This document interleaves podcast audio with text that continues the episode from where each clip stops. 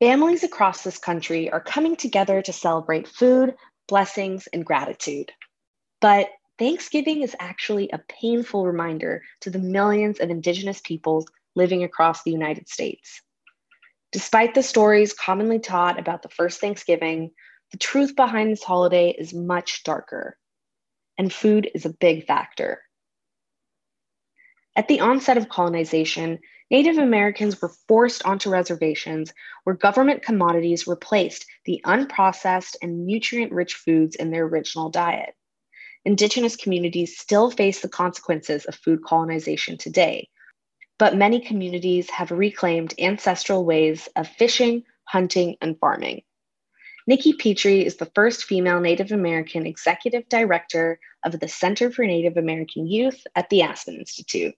She is a member of the Coeur d'Alene tribe and is of the Redbird clan. In a perfect world, I would love for there to be truth and reconciliation around the true history of Thanksgiving. Um, I believe that the actual exchange of food happened in March, not November. I was doing some research about uh, when the colonizers first came to Wampanoag territory and um, that there was actually a war in November. And so we're actually celebrating and commemorating a war. From the Aspen Institute, I'm Amina Akhtar. This is Aspen Insight.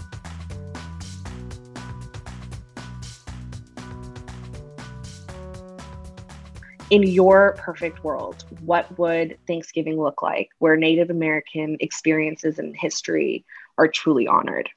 I think I would first preface by saying to natives or families who do celebrate Thanksgiving or do enjoy time together as a family, that is perfectly fine and acceptable.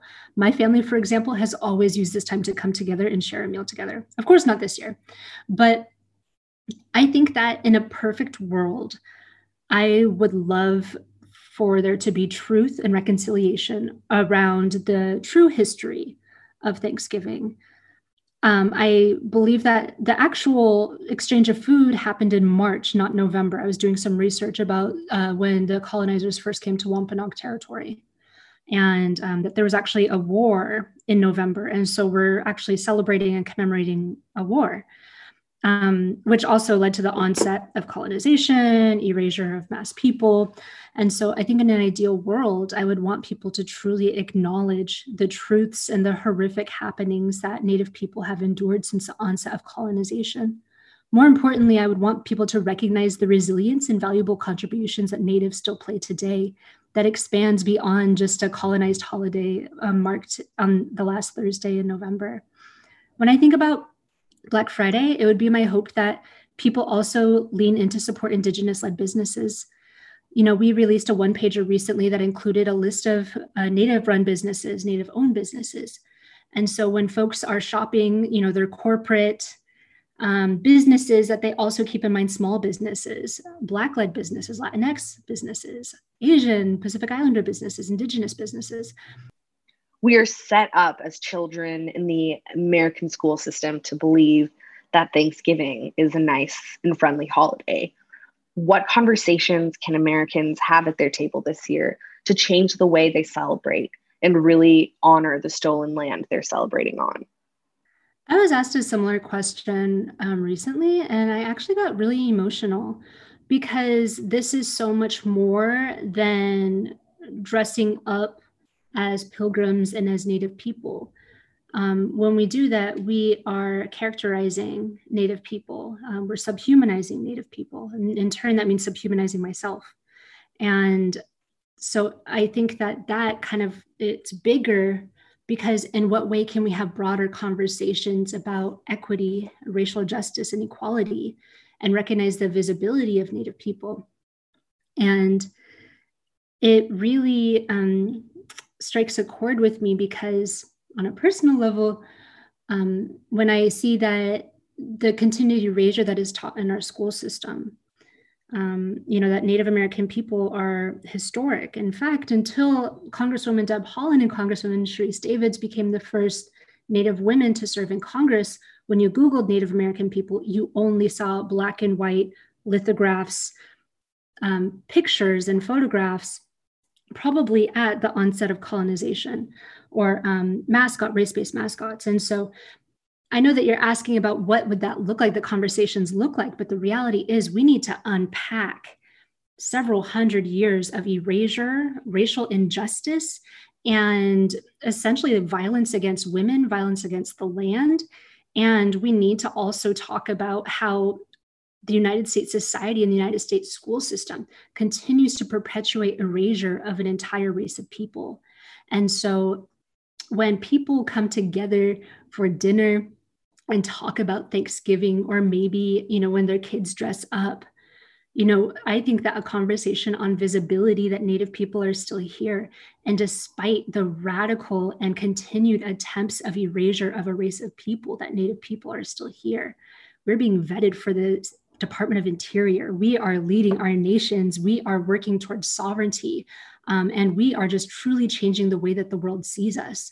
But we need people to support us and lift us up and hold us on par as other human beings. We need to stop being seen as subhuman. And, you know, this goes well beyond a dinner table and goes well beyond, you know, what's taught to kids at school. But we as a society need to do better for Native people. It is a well known fact that Native American people were discounted from their original foodways. There are many Native youth who are um, fighting for food sovereignty and taking up these original ways that their ancestors used to cultivate food from their land. With the onset of COVID 19 and really seeing young people lead and returning to their culture, indigenizing their diet, going back to their traditional ways of hunting, harvesting, and foraging their food has been really powerful to see. An example that we have seen with um, food sustainability is in a campaign that we run called Democracy is Indigenous. A young person from Alaska, Sam Schimmel, who's a former champion for change and serves on our youth advisory board, he harvested and fished a bunch of salmon. He smoked it in the traditional Yupik way and went to every single door in his village, knocked on the door, and said, Hey, would you like some salmon? By the way, let's talk about the census. So Sam was able to truly reform and reshape the way that an entire tribal community saw civic engagement by food sustainability, by harvesting their traditional fish. Um, and so that I think that is just an example. Another is uh, one of our champions for change this year, Shavana Underwood. Um, you know, a relative caught salmon and she canned it for them and dropped off salmon safely at different elders' houses um, within her tribal community. And to just make sure that even though we have to stay apart during COVID, that we're still taking care of one another. Food plays such a huge role in so many different cultures, and obviously natives are are no exception. So to be able to come together, um, talk about food and talk about our traditional ways of eating and hunting and fishing, and then also talk about the bigger things that are happening, such as the United States Census, such as what's going on in democracy and how Native people need to get involved all around conversations, um, you know, with our traditional foods. That's been something really exciting that we've seen. I think as we continue um, to combat this pandemic, young people are going to continue to lean into their culture and turn to their culture. And that includes food, food sustainability. As we're gearing up upon winter time, there's so many young people who are traveling with their relatives, going out hunting. You know, we just had our last uh, berry harvest at the last part of August. And so now comes a time of canning, hunting, coming together. And, um, you know, this is our traditional time of like story time, and all of that surrounds food and our traditional foods. So I think that this is such a beautiful time for young people, especially to really lead um, and return to that kind of decolonized diet and go back to their you know, traditional ways of knowing of their ancestors surrounding food. If you'd like to learn more about the Center for Native American Youth, go to www.cnay.org and follow at center number four native on Twitter and Instagram. Stay tuned for the next episode, where we cover the Center for Native American Youth's 2020 State of Youth Report. Thank you to my colleagues who made this episode possible Nikki Pitre of the Coeur d'Alene Tribe, the entire Center for Native American Youth, Christina Ciccone, Pearl Mac, and former Senator Byron Dorgan. Subscribe to us on your favorite podcast app and follow at Aspen Institute on Twitter and Instagram to stay up to date with our work. Thanks for listening.